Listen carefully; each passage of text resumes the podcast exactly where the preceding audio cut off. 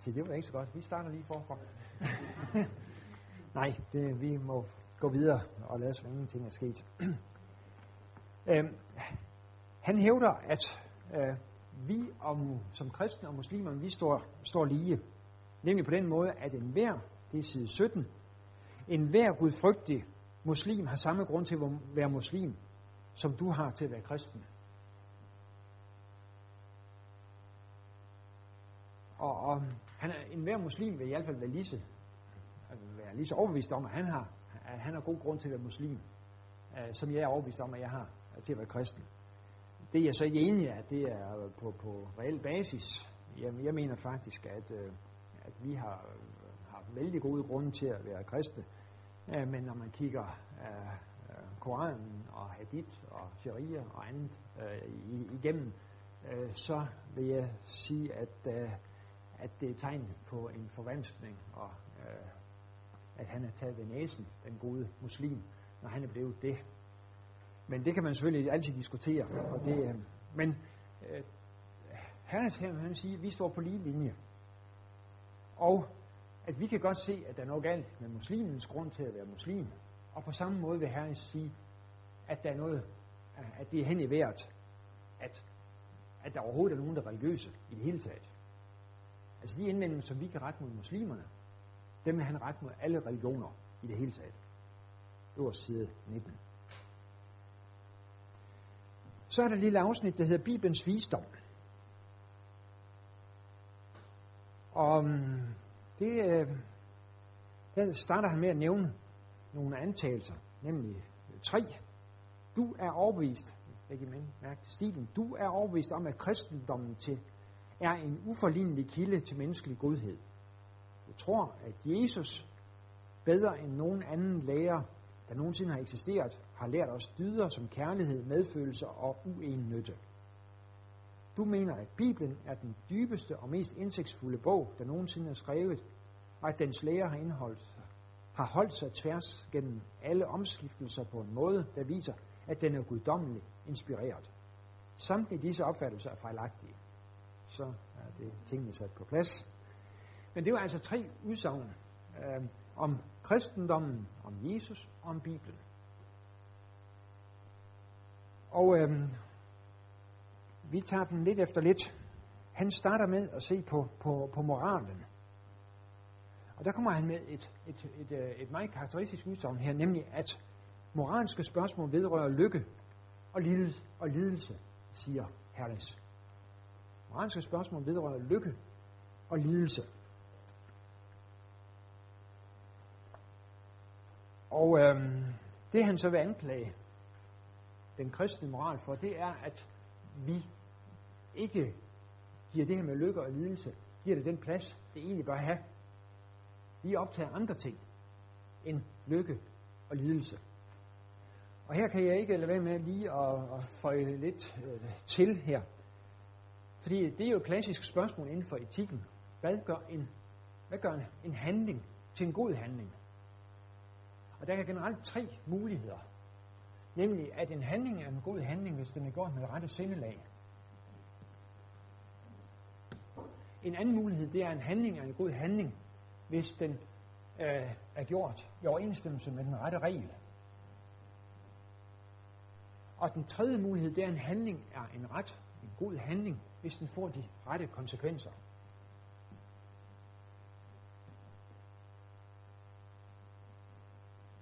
Og derfor taler man om tre slags etik. Sindelagsetik, regeletik eller konsekvensetik. Og det, som Hernes han dybest set anklager os for, det er, at vi er optaget af regeletik. Det var også det, som Dawkins han, øh, sagde mellem linjerne. Vi som kristne, vi er optaget af, af, af, af regeletik, men har ikke sans for konsekvensetik. For det her med lykke og lidelse, det er jo konsekvens. Og mm, det kan han jo have noget ret i. Altså, der er ingen tvivl om, at den kristne etik primært har været en ren etik. Vi har holdt os til de ti bud, det dobbelte kærlighedsbud, og sagt, handlinger, som er i overensstemmelse med det dobbelte kærlighedsbud, det er gode handlinger. Øh, vi vil også have konsekvenserne med i billedet, men det er primært, hvis vi skal endelig hænge vores hat på en, på en krog her, så er det altså regeletikken. Og vi er også med på det med sindelag, men dybest set har vi regeletikken. Det, som kan være problemet ved konsekvensetikken, det er jo, at øh, den har jeg også, den, en af, af, af udgaverne af den, det er den, der kaldes utilitarismen.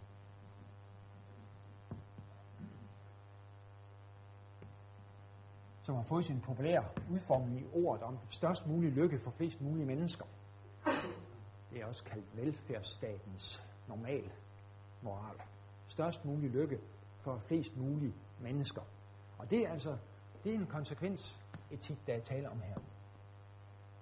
Men der kan man godt, og det er noget, som etiklærebøgerne de gør en del ud af, og, og pege på, at det er altså øh, muligt at vise, der, der kan være fejl i sådan en konsekvens etik. For hvis det nu viser sig for eksempel, at, at der er 99 tyskere, som synes, de bliver mest lykkelige ved at henrette en jøde eller en sindssyg.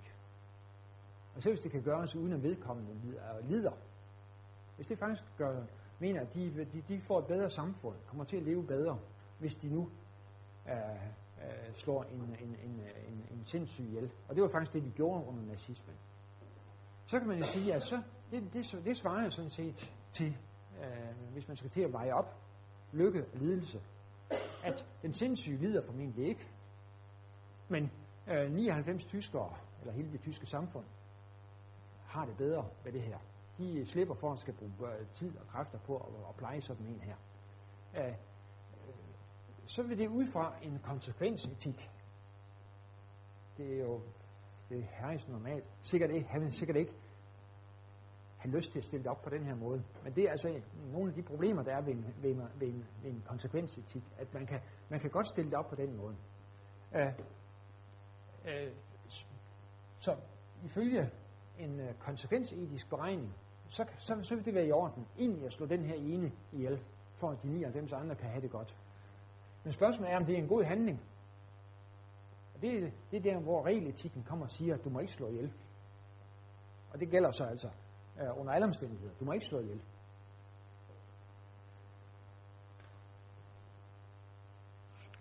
Så det, det, er, det vil være min sådan stilfærdige indvending mod, øh, mod Harris, når han taler om, at moral handler om lykke og lidelse.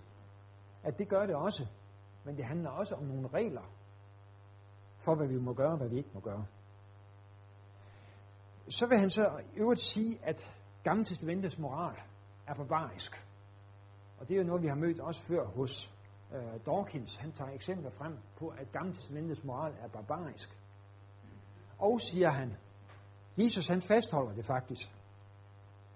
Og så er vi frem ved side 21, hvor der står, at mange kristne tror, at Jesus klart og utvetydigt afskaffede hele dette barbari og fremlagde en lære om ren kærlighed og tolerance. Men det er ikke rigtigt. Faktisk kan man flere steder i det nye testamente læse, at han bifaldt den gamle testamentlige lov i dens helhed. Og så bliver der så citeret fra Matteus evangeliet 5, 18-20.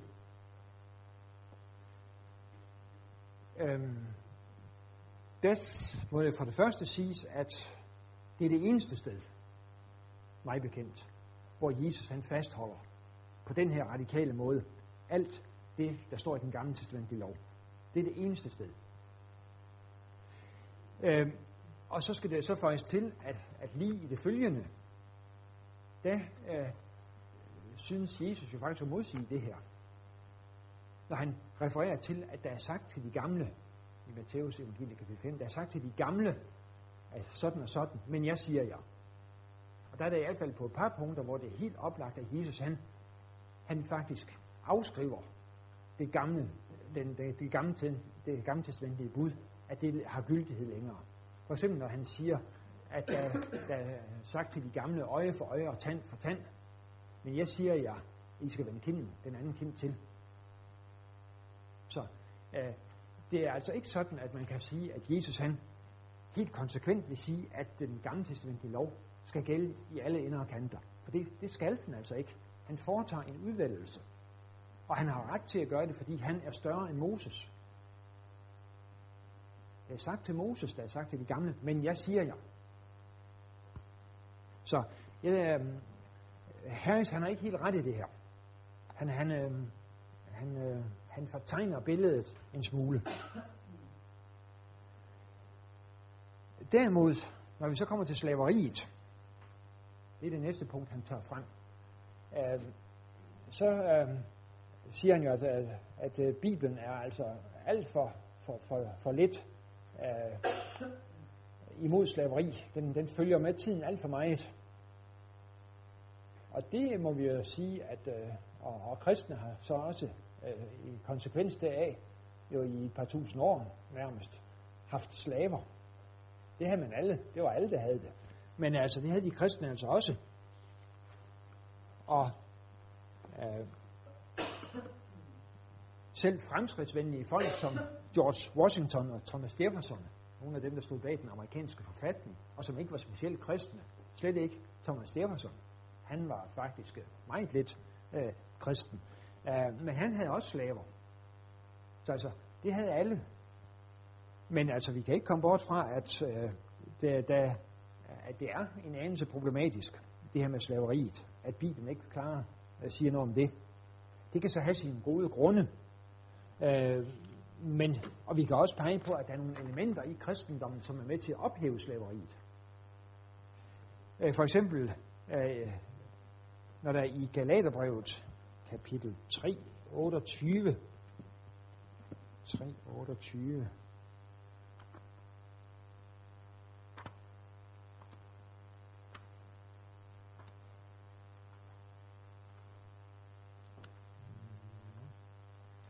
Skal lige finde 3.28.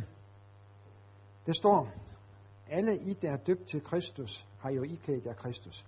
Her kommer det ikke an på at være jøde eller græker, på at være træl eller fri, på at være mand og kvinde, for I er alle en i Kristus Jesus. Her er sagt, at både græker og jøde, den forskel, den bliver nivelleret. Af, af træl eller fri, den forskel bliver nivelleret. Mand eller kvinde, den forskel bliver nivelleret, for alle er I en i Kristus. At her er ligesom lagt op til, at det vil være vanskeligt at fastholde en, en, et, et, et, en klassisk forståelse af slaveri for kristne. Og der er andre, øh, der peger i samme retning udsagn. I 1. Korintherbrev 7.20 og også i, i Filemundsbrevet, vers 15, der er der også øh, elementer til det samme, nemlig at der er øh, tanker om, at man i Filemundsbrevet kapitel 15, der står der, at, at Onesimus, eller at Filemon, han skal tage imod sin bortløbende slave Onesimus. Ikke som en slave, men som en kær bror. Og, og det er jo vanskeligt at blive ved med at, at, at have et herre-slaveforhold, hvis man faktisk også betragter ens slave som en kær bror. Så der er altså elementer i kristendommen, som er med til at ophæve slaveriet. Men der er ikke en klar ophævelse, det må vi indrømme. Det er der simpelthen ikke. Og så de ti bud, dem, har, dem er Hernes også inde på. Og øhm, dem siger han, at dem, over, dem overvurderer vi generelt.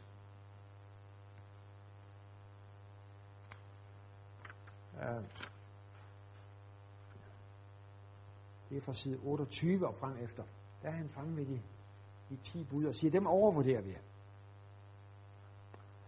Øh, de første fire hvor han, øh, han ikke helt den samme tale, tælle, tællemåde, som, som, som vi har øh, i den, øh, i den, øh, den lutherske øh, og katolske kirke.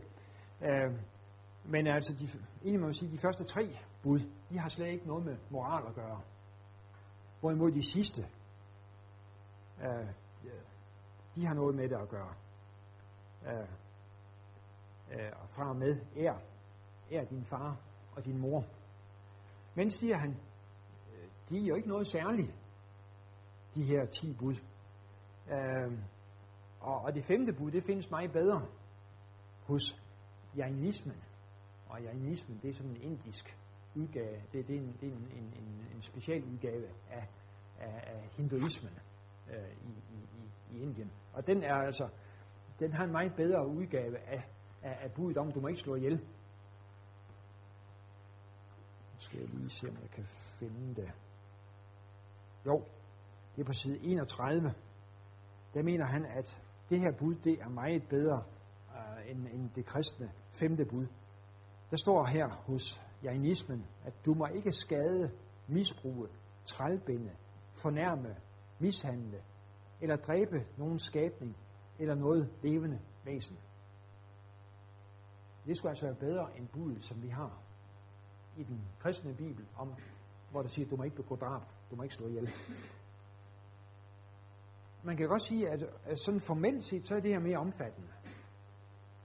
Men øh, det har været en, en, en, en, en det, det ved jeg herren sikkert ikke, men altså det har været en, en klassisk forståelse af de ti bud, og sige, at de ligesom peger på toppunktet af en forbrydelse inden for de forskellige områder.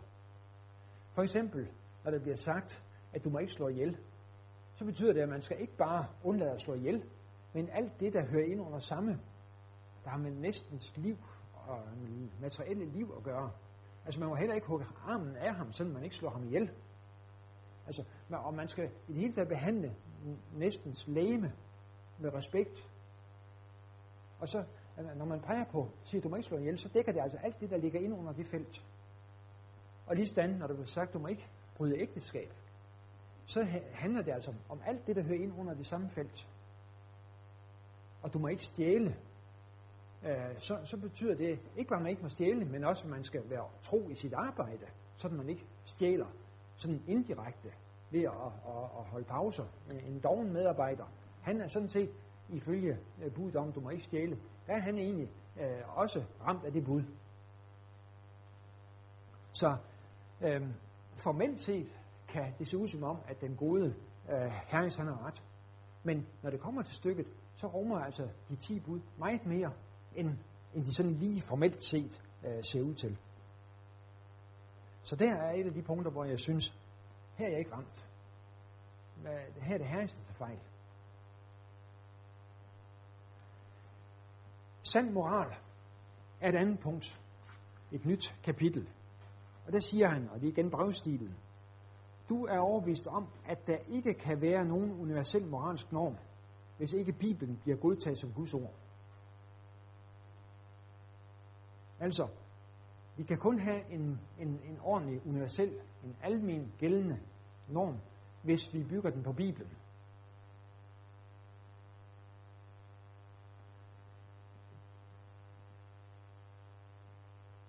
Der er flere ting at sige til det. En af tingene, det er, at øh, det er ikke bare de kristne, der har kommet på den tanke, at, at Gud han var nødvendig for at opretholde en, en øh, universel moral, en forpligtende moral. Nietzsche, han sagde det samme, at da, når nu Gud han var død, så, øh, så kunne vi have lov til at gøre, hvad vi ville. Og en amerikansk filosof, Richard Rorty, han har sagt akkurat det samme her inden for de sidste 20 år, at når Gud han er død, øh, og, og vi ikke længere har nogen øh, kristen øh, begrundelse, eller øh, religiøs begrundelse for moralen, så kan vi faktisk ikke, siger han, argumentere. Han siger selv, han er ikke i stand til nu at argumentere for, at det skulle være mere forkert at slå sin jødiske nabo ihjel, end at tage sig af ham. Det, det skriver han i op til flere af sine skrifter. Ja, at øh, når Gud er væk, så er fundamentet for moralen også væk. Så det er altså ikke, det er ikke bare vi kristne, der kan finde på at sige det. Det er altså også ikke-kristne filosofer, der har sagt det samme. Nietzsche og Roger. På den anden side, så vil vi kristne også sige, jamen altså, øh, det er ikke nødvendigt øh, at, have, den, have den kristne tro for at, at leve ordentligt. Der findes det, man kalder en naturlig moral. En naturlig lov. Og det er den, som jeg også lige nævner her. Den naturlige lov. Det er noget, som allerede de gamle grækere fandt ud af, at øh, i menneskesindet, i menneskehjertet, eller hvor det er som vidtigheden, der findes der simpelthen en lov, som foreskriver os, hvad vi skal gøre. Øh, sådan altså, blot det at være menneske, det siger os noget om, at det er altså rigtigt at tage sig af det andet menneske, og det er forkert at træde på det andet menneske. Det er rigtigt at beskytte et menneske, et andet, det andet menneskes liv, og det er forkert at, at true og, og antaste det andet menneskes liv. Så der findes altså en naturlig lov, siger Aristoteles, og sagde også de senere øh, stoikere. Øh, og det er en tankegang, som også findes hos en række kristne øh, teologer. Øh, Augustin og Thomas Aquinas og Luther og Løstrup, for at tage helt op til vor tid, eller næsten vor tid. De er alle sammen gået ind for det samme. Luther han siger så, at de 10 bud faktisk er den bedste formulering af den naturlige lov. Den fineste formulering, som findes af den naturlige lov, den har vi i de 10 bud. Så altså, Harris, han, øh, han, han, er, han er på flere måder lidt på vildspor her, når det drejer sig om sand moral.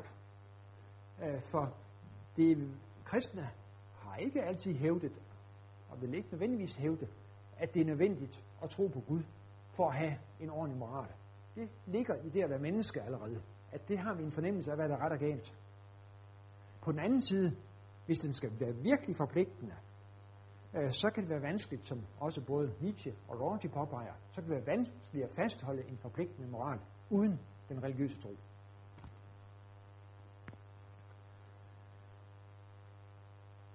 Så har han et langt afsnit om forkert prioritering af vores etiske engagement. Øh, og der kommer han igen til det her med lidelse og lykke, hvor han siger, at vi er alt for optaget af at sætte øh, grænser for sex, og vi er alt for optaget af at, at, at, at, at bekæmpe fri abort, øh, hvorimod lindring af lidelser, det står lavet på vores prioriteringsliste som kristne. Øh, og han øh, giver eksempler på, at øh, for eksempel at den katolske kirke øh, ikke vil med til at øh, uddele kondomer øh, og i hele taget bruge prævention i Afrika, øh, hvor det vil være oplagt at gøre det. Øh, og også giver eksempler på, at amerikanske øh, konservative kristne, de stiller sig hindrende i vejen for øh, vaccinationer imod øh, forskellige kønssygdomme, også AIDS. Fordi de altså mener, at øh, hvis man begynder med det og, og, og vaccinere mod kønssygdomme, så vil det være øh, et signal til, at man kan fremme umoralen. Og det siger han, at det her det er det samme som at begå massemord, eller folkemord, øh, når, man, øh, når man har den holdning. Og der kan jeg, altså det er tanker, som jeg selv har gjort mig, før jeg læste Harris, at vi måske fra sådan konservativ kristen hold har været noget for optaget af øh, det med øh, sex og abort på bekostning af andre ting. Ja. Og der er min, der, der, der tager jeg tilflugt til, til sådan en gammel ordsprog om, at, eller talemåde, at det ene skal gøres, og det andet skal ikke forsømmes. Det er forkert at lægge al vægten på det ene, og så forsømme det andet. Altså hele det socialetiske engagement, det har vi ikke været dem, der har gjort mest ud af. Hvorimod det med sex og abort, det, det er noget, vi har lagt stor vægt på. Og det, begge dele skal til. Det ene skal gøres, og det andet skal ikke forsømmes.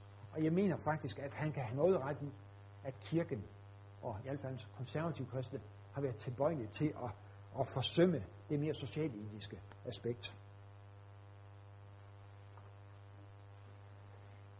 Godgørenhed i Guds navn. Så skal vi have, derefter så tror jeg, vi holder pause. Men godgørenhed i Guds navn er det næste kapitel, han er fremme. Og her der er så også igen en, øh, der, der, der, der står jeg sådan og, og, og, og, og har, har lidt, øh, synes han kan have noget ret, og så alligevel ikke. Øh, han øh, kan ikke komme bort fra, at der er gjort en hel del godt, eller meget godt, i Guds navn af hjælpearbejde. Men det, det, gør han, det kommer han hurtigt forbi alligevel, for at fortælle lidt om alt det gode, der bliver gjort af læger uden grænser. Og det synes jeg sandelig også er et respektabelt. Jeg har stor respekt for for dem, der går ind i krigszoner og hjælper med, med, med far for deres eget liv øh, i øh, organisationen Læger Uden Grænser. Det er simpelthen fantastisk. Øhm, men han kommer lidt for hurtigt om ved, at der faktisk gennem historien, og også aktuelt i dag, er, vil jeg mene, uforholdsmæssigt meget hjælpearbejde, som bliver drevet af kristne organisationer. Det tror jeg, han tager, det tror jeg ikke, han, han tager højde for. Jeg tror ikke, han er realistisk i sin bedømmelse her, når han siger, at der er godt nok gjort en del af de kristne, men, men de andre gør, gør, gør, gør endnu mere og endnu bedre. Jeg tror rent, rent øh, øh, volumenmæssigt, der tror jeg faktisk, at det er, er kristne, der, der, der står for, for en meget stor del af det her hjælpearbejde. Men problemet er så, ifølge den gode øh, herrens her, at øh, samtidig så, så gør vi det på, på en forkert måde. Ikke, ikke blot gør vi for lidt, men vi gør det også forkert. Nemlig for eksempel, når man øh, øh, ikke, som den katolske kirke, ikke vil uddele øh, kondomer, gør det syndigt at bruge, øh, bruge, øh, øh bruge prævention. Øh, og også når han siger, at man giver unøjagtig information om svangerskabsforebyggende midler øh, og kønssygdomme, og tilbageholder relevante oplysninger. Hvorvidt det så også er helt træffende. Altså det med kondomer, den er, det, det er jo givetvis rigtigt i forbindelse med den katolske kirke. Men øh, hvad det, om, om det andet det er så også rigtigt, det, det, det er jeg ude af stand til at vurdere. Men siger han, den slags fromhed er folkemord. Den slags fromhed er folkemord. Så altså, vores hjælpearbejde kan altså ende med, at vi, vi, vi, øh, vi slår folk ihjel, vil han hæve det. Og så har han et, øh, så har han, øh, øh som også vi så mødt hos Dawkins, så har han en, en hæftig anklage og kritik af Mother Teresa og hendes påstand om, at abort er den største af alle fredsforstyrrere.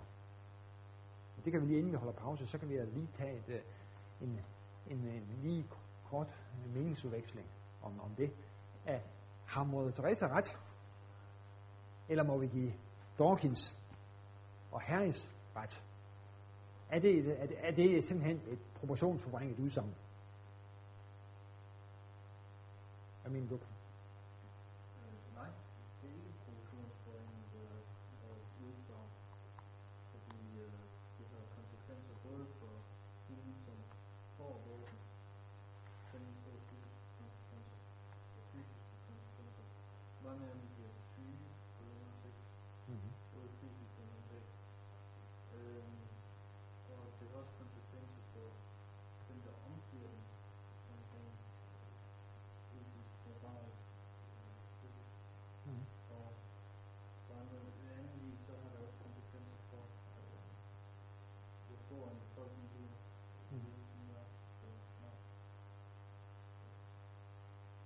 Er alle enige med Paul og Mother Teresa? Nej. Jeg kan ikke se, at øh, at fordommene i rette omstændighed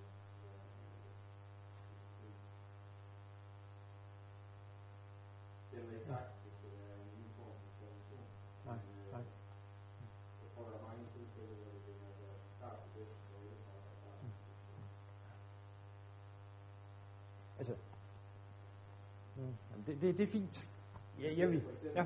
i, lande, hvor der er krig, hvor børn vokser op og har øh, for eksempel en privat far, Mm. og dermed ikke en ret til lokalforhold.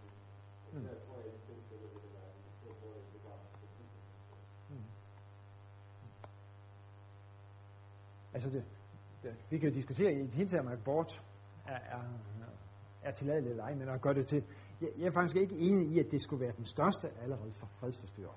Jeg, jeg vil nok mene det, altså, i modsætning til dig, der tror jeg nok, jeg vil sige, det er galt under alle omstændigheder, men at det skulle være det, vær- at det, skulle være det værste, øh, og det, der, der, der, der, der slår alle andre øh, ting ud, det, det tror jeg ikke kan være, kan være rigtigt. Ja. Jeg, jeg tænker, at, at du måske også har reflekteret over det menneskesyn, der ligger bag. Vi, vi kan jo også se, efter de frie abort er blevet indført i Danmark, der er sådan et etisk skrevet syn på, hvad et menneskeliv er, hvad man kan bruge det til. Mm-hmm. Ikke? Mm-hmm. Når man kan slå et lille barn ihjel, jamen, så kan man måske også bruge et, et, til noget andet inden for videnskaben, altså Ja. medicinsk forskning. Ja. Der, jeg tror, hun har ret i, der, der, der sker et voldsomt skridt i det øjeblik, at man, øh, at man, man godtager, øh, at det er etisk forsvarligt. Hmm. Øh, Jamen, det tror jeg er rigtigt. I hvert fald under Ja. Ja, jamen, det tror jeg er rigtigt. Man kan også sige, at kan man slå, hvis man kan slå et barn, et fosterhjem, så kan man så ikke også slå en, en, en, en uh, senil dement, eller, uh, Ja, ja, ja. ja, så der. Men- Ja, vi skal ikke, vi skal ikke bruge, jeg, jeg synes bare, at det, det, er, det, det er værd lige at overveje. Har, har, har Mother Teresa ret, eller er det, er, er det, er det proportionsforvrænget, også det her?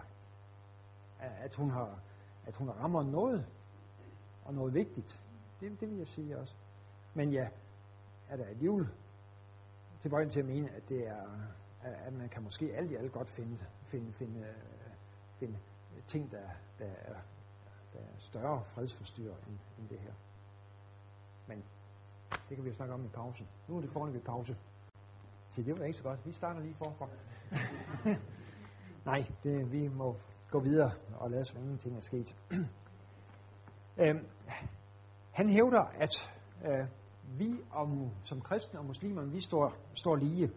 Nemlig på den måde, at enhver, det er side 17, enhver gudfrygtig muslim har samme grund til at være muslim, som du har til at være kristen.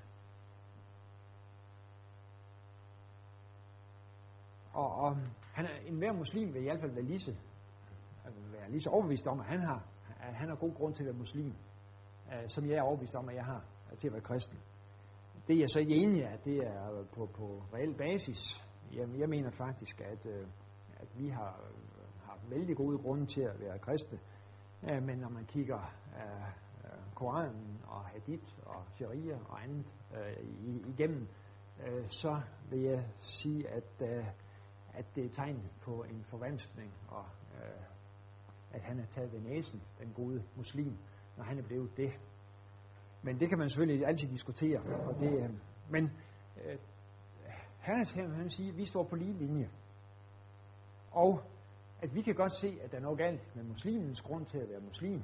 Og på samme måde vil Herren sige, at der er noget, at det er hen i vejret, at, at der overhovedet er nogen, der er religiøse i det hele taget.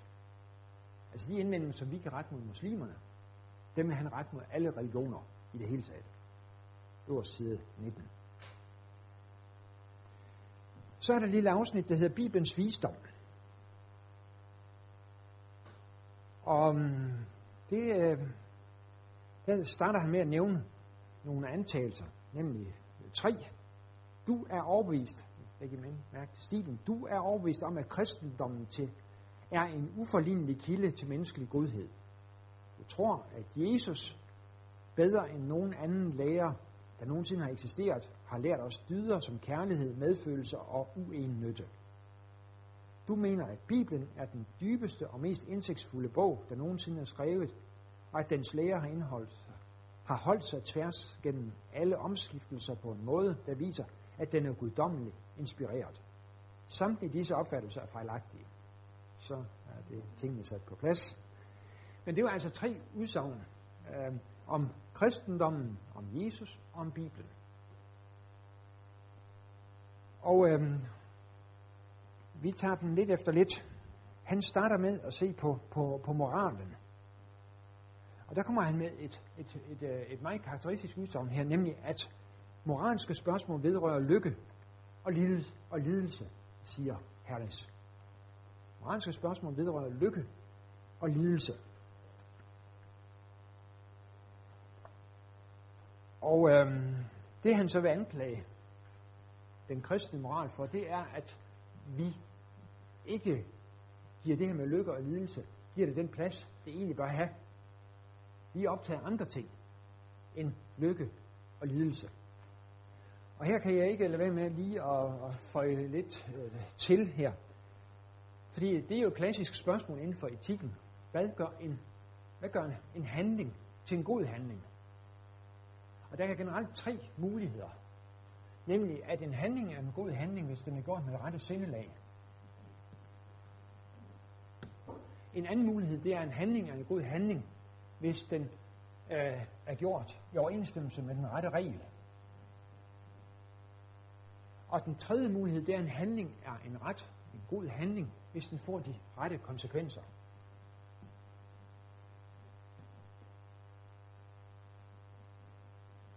Og derfor taler man om tre slags etik. Sindelagsetik, regeletik eller konsekvensetik. Og det, som Herlis han dybest set anklager os for, det er, at vi er optaget af regeletik. Det var også det, som Dawkins han, øh, sagde mellem linjerne. Vi som kristne, vi er optaget af, af, af, af regeletik, men har ikke sans for konsekvensetik. For det her med lykke og lidelse, det er jo konsekvens. Og um, det kan han jo have noget ret i. Altså, der er ingen tvivl om, at den kristne etik primært har været en ren etik. Vi har holdt os til de 10 bud, det dobbelte kærlighedsbud, og sagt, handlinger, som er i overensstemmelse med det dobbelte kærlighedsbud, det er gode handlinger. Uh, vi vil også have konsekvenserne med i billedet, men det er primært, hvis vi skal endelig hænge vores hat på en, på en krog her, så er det altså regeletikken. Og vi er også med på det med sindelag, men dybest set har vi regeletikken. Det, som kan være problemet ved konsekvensetikken, det er jo, at øh, den har jeg også, den, en af, af, af udgaverne af den, det er den, der kaldes utilitarismen.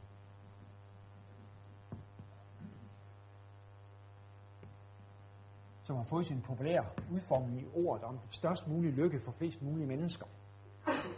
Det er også kaldt velfærdsstatens normal moral. Størst mulig lykke for flest mulige mennesker. Og det er altså det er en konsekvens etik, der er tale om her.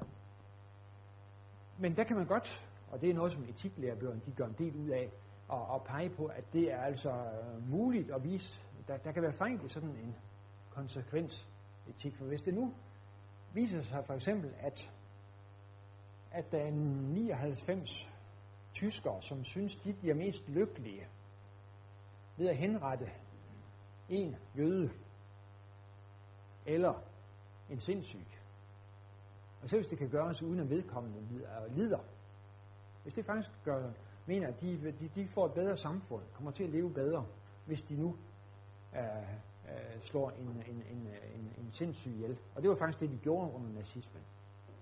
Så kan man jo sige, at så, det, det, det svarer sådan set til, øh, hvis man skal til at veje op lykke og lidelse, at den sindssyge lider formentlig ikke, men øh, 99 tyskere, eller hele det tyske samfund, har det bedre med det her.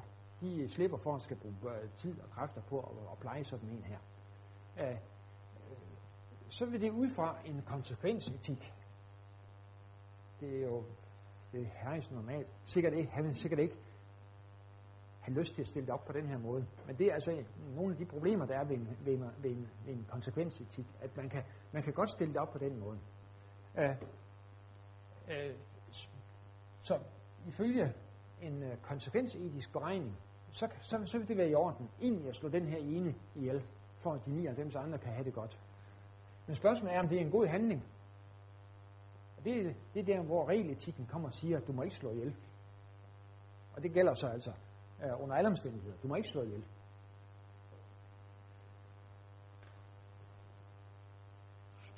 Så det, det, er, øhm, det vil være min sådan stilfærdige indvending mod, øh, mod Harris, når han taler om, at moral handler om lykke og lidelse. At det gør det også, men det handler også om nogle regler, for, hvad vi må gøre og hvad vi ikke må gøre. Så vil han så i øvrigt sige, at Gamle Testamentets moral er barbarisk. Og det er jo noget, vi har mødt også før hos øh, Dawkins. Han tager eksempler frem på, at gammeltestamentets moral er barbarisk. Og siger han, Jesus han fastholder det faktisk. Og så er vi frem ved side 21, hvor der står, at mange kristne tror, at Jesus klart og utvetydigt afskaffede hele dette barbari og fremlagde en lære om ren kærlighed og tolerance. Men det er ikke rigtigt. Faktisk kan man flere steder i det nye testamente læse, at han bifaldt den gamle testamentlige lov i dens helhed. Og så bliver der så citeret fra Matteus evangeliet 5, 18-20. Øhm, det må det for det første siges, at Det er det eneste sted, mig bekendt, hvor Jesus han fastholder på den her radikale måde alt det, der står i den gamle testamentlige lov. Det er det eneste sted. Øhm, og så skal det så faktisk til, at, at lige i det følgende, da øh, synes Jesus jo faktisk at modsige det her. Når han refererer til, at der er sagt til de gamle, i Matteus evangelie kapitel 5, der er sagt til de gamle, at sådan og sådan, men jeg siger jer. Og der er det i hvert fald på et par punkter, hvor det er helt oplagt, at Jesus han, han faktisk afskriver det gamle, den, det, det, gamle, det gamle testamentlige bud, at det har gyldighed længere. For eksempel når han siger, at der, der er sagt til de gamle øje for øje og tand for tand, men jeg siger jer, I skal vende kinden, den anden kind til. Så øh, det er altså ikke sådan, at man kan sige, at Jesus han helt konsekvent vil sige, at den gamle testamentlige lov skal gælde i alle indre kanter. For det, det skal den altså ikke. Han foretager en udvælgelse. Og han har ret til at gøre det, fordi han er større end Moses. Det er sagt til Moses, der er sagt til de gamle, men jeg siger jer. Så jeg, øh, Harris, han har ikke helt ret i det her. Han, han, øh, han, øh, han fortegner billedet en smule. Derimod, når vi så kommer til slaveriet, det er det næste punkt, han tager frem, øh, så øh, siger han jo, at, at, at øh, Bibelen er altså alt for, for, for, for lidt øh, imod slaveri. Den, den følger med tiden alt for meget. Og det må vi jo sige, at øh, og, og kristne har så også øh, i konsekvens deraf, jo i et par tusind år nærmest, haft slaver. Det havde man alle. Det var alle, der havde det. Men altså, det havde de kristne altså også. Og øh, selv fremskridtsvenlige folk som George Washington og Thomas Jefferson, nogle af dem, der stod bag den amerikanske forfatning, og som ikke var specielt kristne, slet ikke Thomas Jefferson.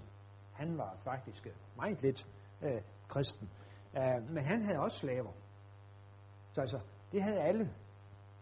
Men altså, vi kan ikke komme bort fra, at, øh, det, da, at det er en anelse problematisk, det her med slaveriet. At Bibelen ikke klarer uh, siger noget om det. Det kan så have sine gode grunde. Øh, men, og vi kan også pege på, at der er nogle elementer i kristendommen, som er med til at ophæve slaveriet. Øh, for eksempel, øh, når der i Galaterbrevet kapitel 3, 28. 3, 28.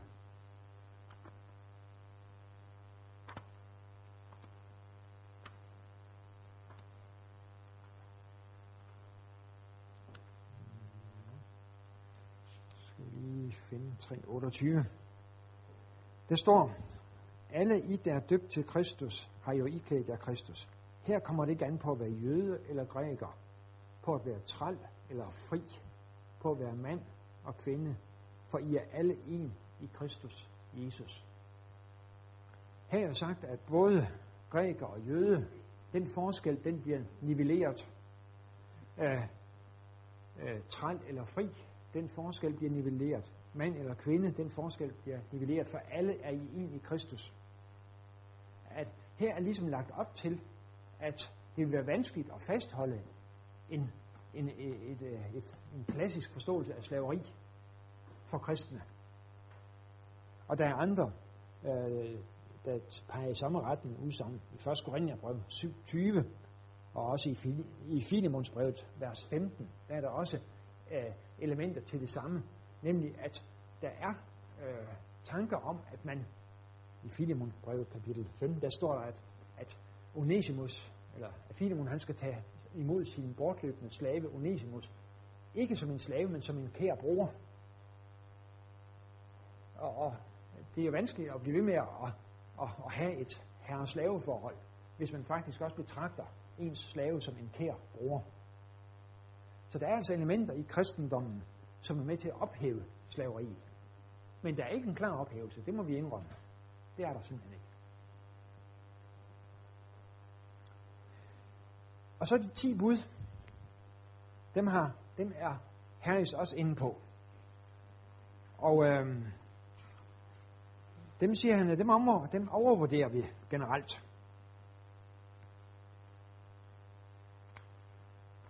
Øh. Det er fra side 28 og frem efter. Der er han fremme ved de, de 10 bud og siger, dem overvurderer vi. Øh, de første fire, hvor han, øh, øh han ikke helt den samme tale, tælle, tællemåde, som, som, som vi har øh, i den, øh, i den, øh, den lutherske øh, og katolske kirke. Øh, men altså, de, egentlig må man sige, de første tre bud, de har slet ikke noget med moral at gøre. Hvorimod de sidste, øh, de har noget med det at gøre. Øh, øh, fra og med er, er din far og din mor. Men siger han, øh, de er jo ikke noget særligt, de her ti bud. Øh, og, og det femte bud, det findes meget bedre hos jainismen. Og jainismen, det er sådan en indisk udgave, det, det er en, det er en, en, en, en special udgave af, af, af hinduismen øh, i, i, i, Indien. Og den er altså, den har en meget bedre udgave af, af, af budet om, du må ikke slå ihjel. Nu skal jeg lige se, om jeg kan finde det. Jo, det er på side 31. Der mener han, at det her bud, det er meget bedre uh, end, end det kristne femte bud. Der står her hos jainismen, at du må ikke skade, misbruge, trælbinde, fornærme, mishandle eller dræbe nogen skabning eller noget levende væsen. Det skulle altså være bedre end budet, som vi har i den kristne bibel, om, hvor der siger, du må ikke begå drab, du må ikke slå ihjel. Man kan godt sige, at, at sådan formelt set, så er det her mere omfattende. Men øh, det har været en, en, en, en, en det, det ved jeg herren sikkert ikke, men altså det har været en, en klassisk forståelse af de 10 bud, at sige, at det ligesom peger på toppunktet af en forbrydelse inden for de forskellige områder. For eksempel, når der bliver sagt, at du må ikke slå ihjel, så betyder det, at man skal ikke bare undlade at slå ihjel, men alt det, der hører ind under samme, der har med næstens liv og materielle liv at gøre. Altså man må heller ikke hugge armen af ham, så man ikke slår ham ihjel. Altså, og man skal i det hele taget behandle næstens læme med respekt. Og så, øh, når man peger på, siger du må ikke slå ihjel, så dækker det altså alt det, der ligger ind under det felt. Og lige stand, når der bliver sagt, du må ikke bryde ægteskab, så handler det altså om alt det, der hører ind under det samme felt. Og du må ikke stjæle. Øh, så, så betyder det ikke bare, at man ikke må stjæle, men også, at man skal være tro i sit arbejde, så man ikke stjæler sådan indirekte ved at, at, at holde pauser. En doven medarbejder, han er sådan set ifølge øh, budet om, du må ikke stjæle, der er han egentlig øh, også ramt af det bud. Så øh, formelt set kan det se ud som om, at den gode øh, herrens han har ret. Men når det kommer til stykket, så rummer altså de 10 bud meget mere, end, end de sådan lige formelt set øh, ser ud til. Så der er et af de punkter, hvor jeg synes, her er jeg ikke ramt. Her er det herreste til fejl. Sand moral er et andet punkt. Et nyt kapitel. Og der siger han, og det er igen brevstilen, du er overbevist om, at der ikke kan være nogen universel moralsk norm, hvis ikke Bibelen bliver godtaget som Guds ord.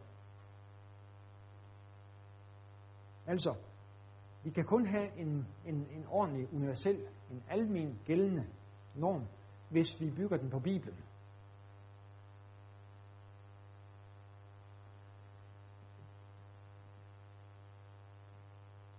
Der er flere ting at sige til det. En af tingene, det er, at øh,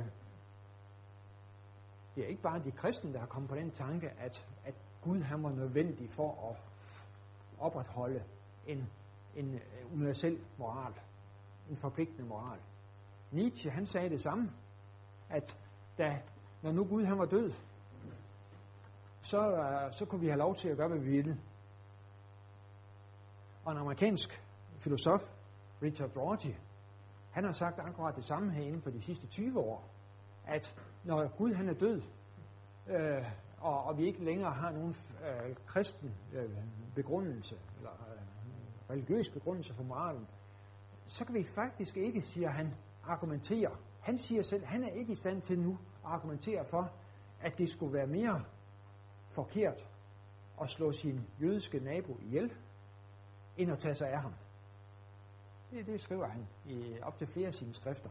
Ja, at øh, når Gud er væk, så er fundamentet for moralen også væk. Så det er altså ikke, øh, det er ikke bare vi kristne, der kan finde på at sige det. Det er altså også ikke-kristne filosofer, der har sagt det samme. Nietzsche og Roger. På den anden side, så vil vi kristne også sige, jamen altså, øh, det er ikke nødvendigt øh, at, at have, den, have den kristne tro for at, at leve ordentligt. Der findes det, man kalder en naturlig moral. En naturlig lov. Og det er den, som jeg også lige nævner her. Den naturlige lov. Det er noget, som allerede de gamle grækere fandt ud af, at øh, i menneskesindet, i menneskehjertet, eller hvor det er i samvittigheden, der findes der simpelthen en lov, som foreskriver os, hvad vi skal gøre. Øh, sådan altså, blot det at være menneske, det siger os noget om, at det er altså rigtigt at tage sig af det andet menneske, og det er forkert at træde på det andet menneske. Det er rigtigt at beskytte et menneske, et andet, det andet menneskes liv, og det er forkert at, at true og, og antaste det andet menneskes liv. Så der findes altså en naturlig lov, siger Aristoteles, og sagde også de senere øh, stoikere. Øh, og det er en tankegang, som også findes hos en række kristne øh, teologer. Øh, Augustin og Thomas Aquinas og Luther og Løstrup, for at tage helt op til vores tid, eller næsten vores tid. De er alle sammen gået ind for det samme. Luther han siger så, at de 10 bud faktisk er den bedste formulering af den naturlige lov.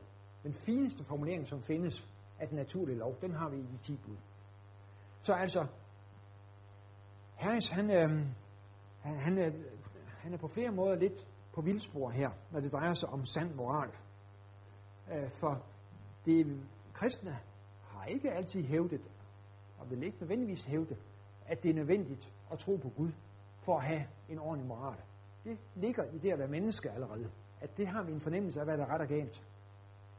På den anden side, hvis den skal være virkelig forpligtende, øh, så kan det være vanskeligt, som også både Nietzsche og Rorty påpeger, så kan det være vanskeligt at fastholde en forpligtende moral uden den religiøse tro.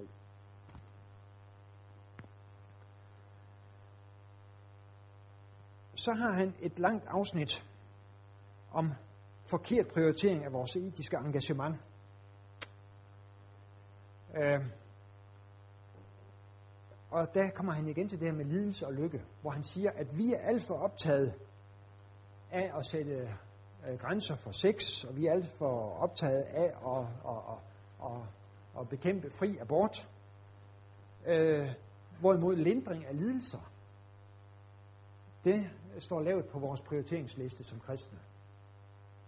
Øh, og han øh, giver eksempler på, at øh, for eksempel at den katolske kirke øh, ikke vil med til at øh, uddele kondomer øh, og i hele taget bruge prævention i Afrika, øh, hvor det vil være oplagt at gøre det. Øh, og også giver eksempler på, at amerikanske øh, konservative kristne, de stiller sig hindrende i vejen for øh, vaccinationer imod øh, forskellige kønssygdomme, også AIDS.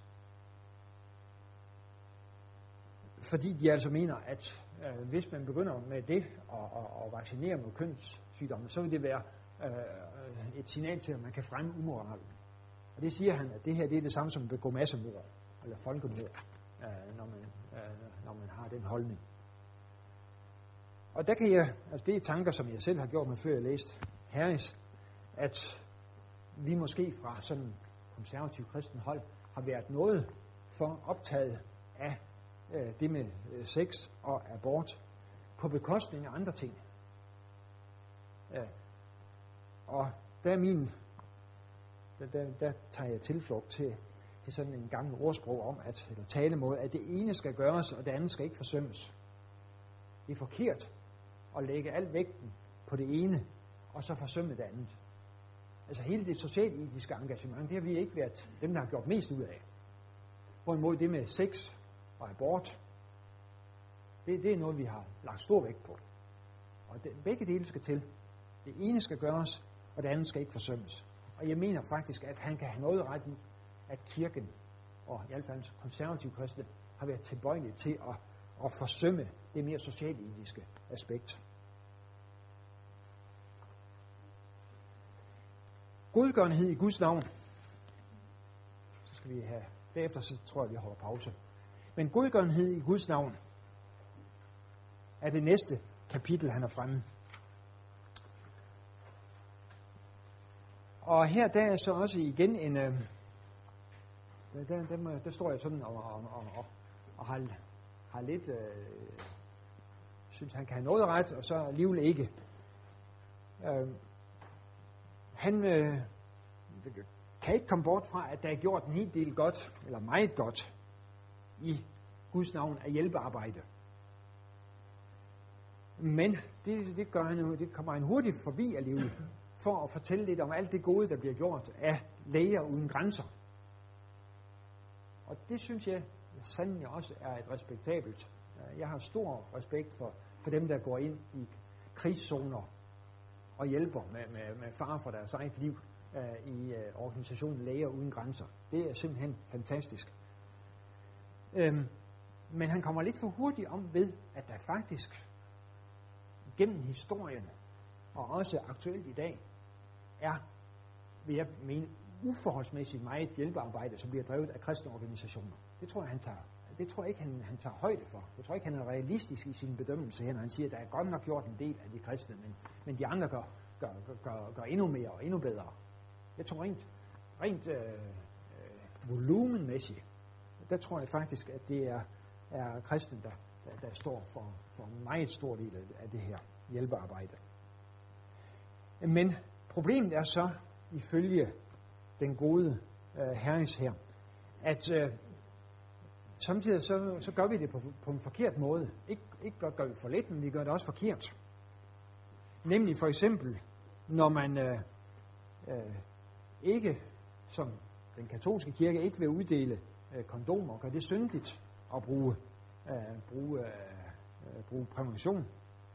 Øh, og også når han siger, at man giver unøjagtig information om svangerskabsforebyggende midler øh, og kønssygdomme, og tilbageholder relevante oplysninger. Hvorvidt det så også er helt træffende. Altså det med kondomer, den er, det, det er jo givetvis rigtigt i forbindelse med den katolske kirke. Men øh, hvad det, om, om det andet det er så også rigtigt, det, det, det er jeg ude af stand til at vurdere. Men siger han, den slags fromhed er folkemord. Den slags fromhed er folkemord. Så altså, vores hjælpearbejde kan altså ende med, at vi, vi, vi, øh, vi slår folk ihjel, vil han hævde. Og så har han et, øh, så har han, øh, øh, som også vi så mødt hos Dawkins, så har han en, en hæftig anklage og kritik af Mother Teresa og hendes påstand om, at abort er den største af alle fredsforstyrrere. Det kan vi lige inden vi holder pause, så kan vi lige tage et, øh, en, en, en lige kort meningsudveksling om, om det. Er, har Teresa ret? Eller må vi give Dawkins og Harris ret? Er det, er det, er det simpelthen et proportionsforvrænget udsagn? Hvad mener du?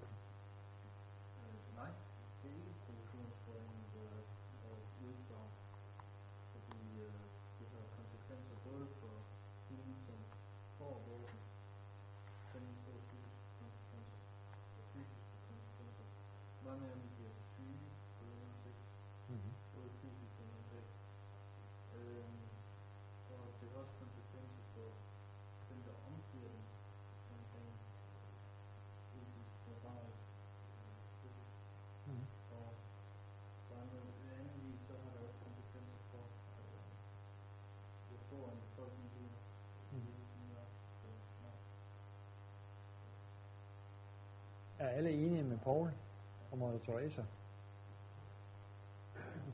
Nej.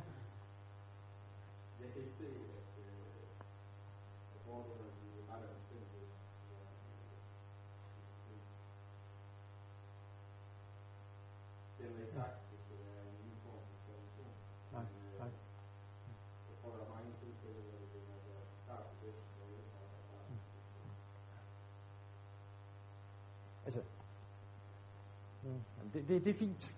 Ja, jeg vil. Ja.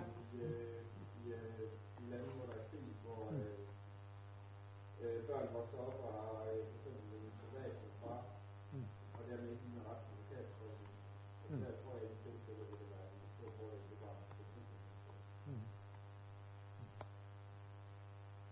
Altså, det, det, vi kan jo diskutere i det hele taget, om abort er, er, er tilladeligt eller ej, men at gøre det til jeg, jeg er faktisk ikke enig i, at det skulle være den største allerede for fredsforstyrrer. Jeg, jeg vil nok mene det, altså, i modsætning til dig, der tror jeg nok, jeg vil sige, at det er galt under alle omstændigheder, men at det skulle være det, vær- at det, skulle være det værste, øh, og det, der, der, der, der, der slår alle andre øh, ting ud, det, det tror jeg ikke kan være, kan være rigtigt. Ja, Jeg, jeg tænker, at, at du måske også har reflekteret over det menneskesyn, der ligger bag. Vi, vi kan jo også se, efter de frie abort er blevet indført i Danmark, der er sådan måske genetisk skrevet syn på, hvad et menneskeliv er, hvad man kan bruge det til. mm-hmm. Ikke? Mm-hmm. Når man kan slå et lille barn ihjel, jamen, så kan man måske også bruge et, et mindre foster til, til noget andet inden for videnskaben, altså Ja. ja. medicinsk forskning. Så Ja. der, jeg tror, hun har ret i, der, der, der sker et voldsomt skred i det øjeblik, at man, øh, at man, man godtager, øh, at det er etisk forsvarligt. Mm. Øh, Jamen, det tror jeg er rigtigt. I hvert fald under Ja. fri abort. Ja, jamen, det tror jeg er rigtigt. Man kan også sige, at kan man slå, hvis man kan slå et barn, et fosterhjem, så kan man så ikke også slå en, en, en, en uh, senil dement, eller uh, Ja, ja, ja, ja. så der. Men- Ja, vi skal ikke, vi skal ikke bruge, jeg, jeg synes bare, at det, det, er, det, det er værd lige at overveje. Har, har, har Mother Teresa ret, eller er det, er, er det, er det proportionsforbringet, også det her? At hun har, at hun rammer noget, og noget vigtigt. Det, det vil jeg sige også. Men ja, er der alligevel tilbøjelig til at mene, at det er, at man kan måske alt i alt godt finde, finde, finde, finde ting, der, der, er, der er større fredsforstyrrer end, end det her. Men det kan vi jo snakke om i pausen. Nu er det foreløbig pause.